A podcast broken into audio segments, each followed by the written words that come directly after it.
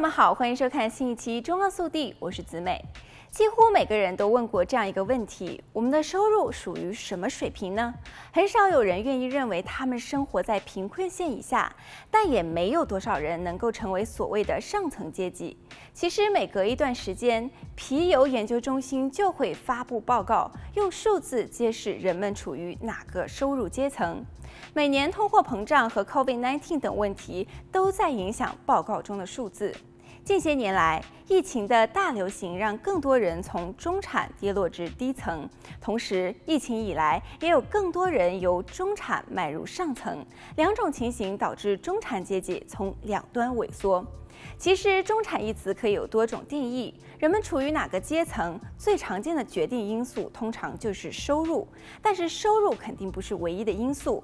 根据今日美国报道，不同的研究者各自提出过收入阶层的决定因素清单，专家们对此却往往不以为然。为确定收入等级，一些研究人员会考虑某些方面的因素，如拥有房子和汽车、偶尔度假和旅行、存钱到退休的账户、户能够支付子女的大学教育，这些都被认为是中产阶级的重要因素。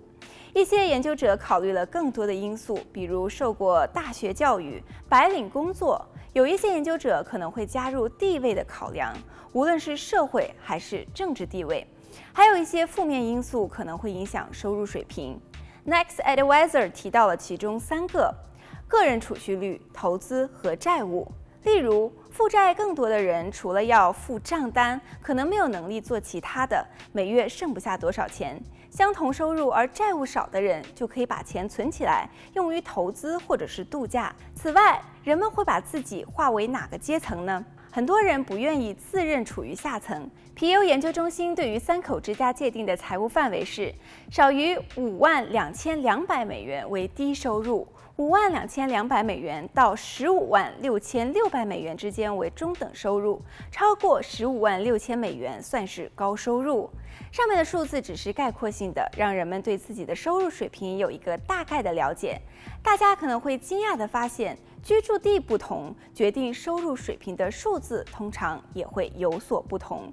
数字中把居住的州和城市加入考量，则会更加准确。好，本期节目到这里就结束了，我们下期再见。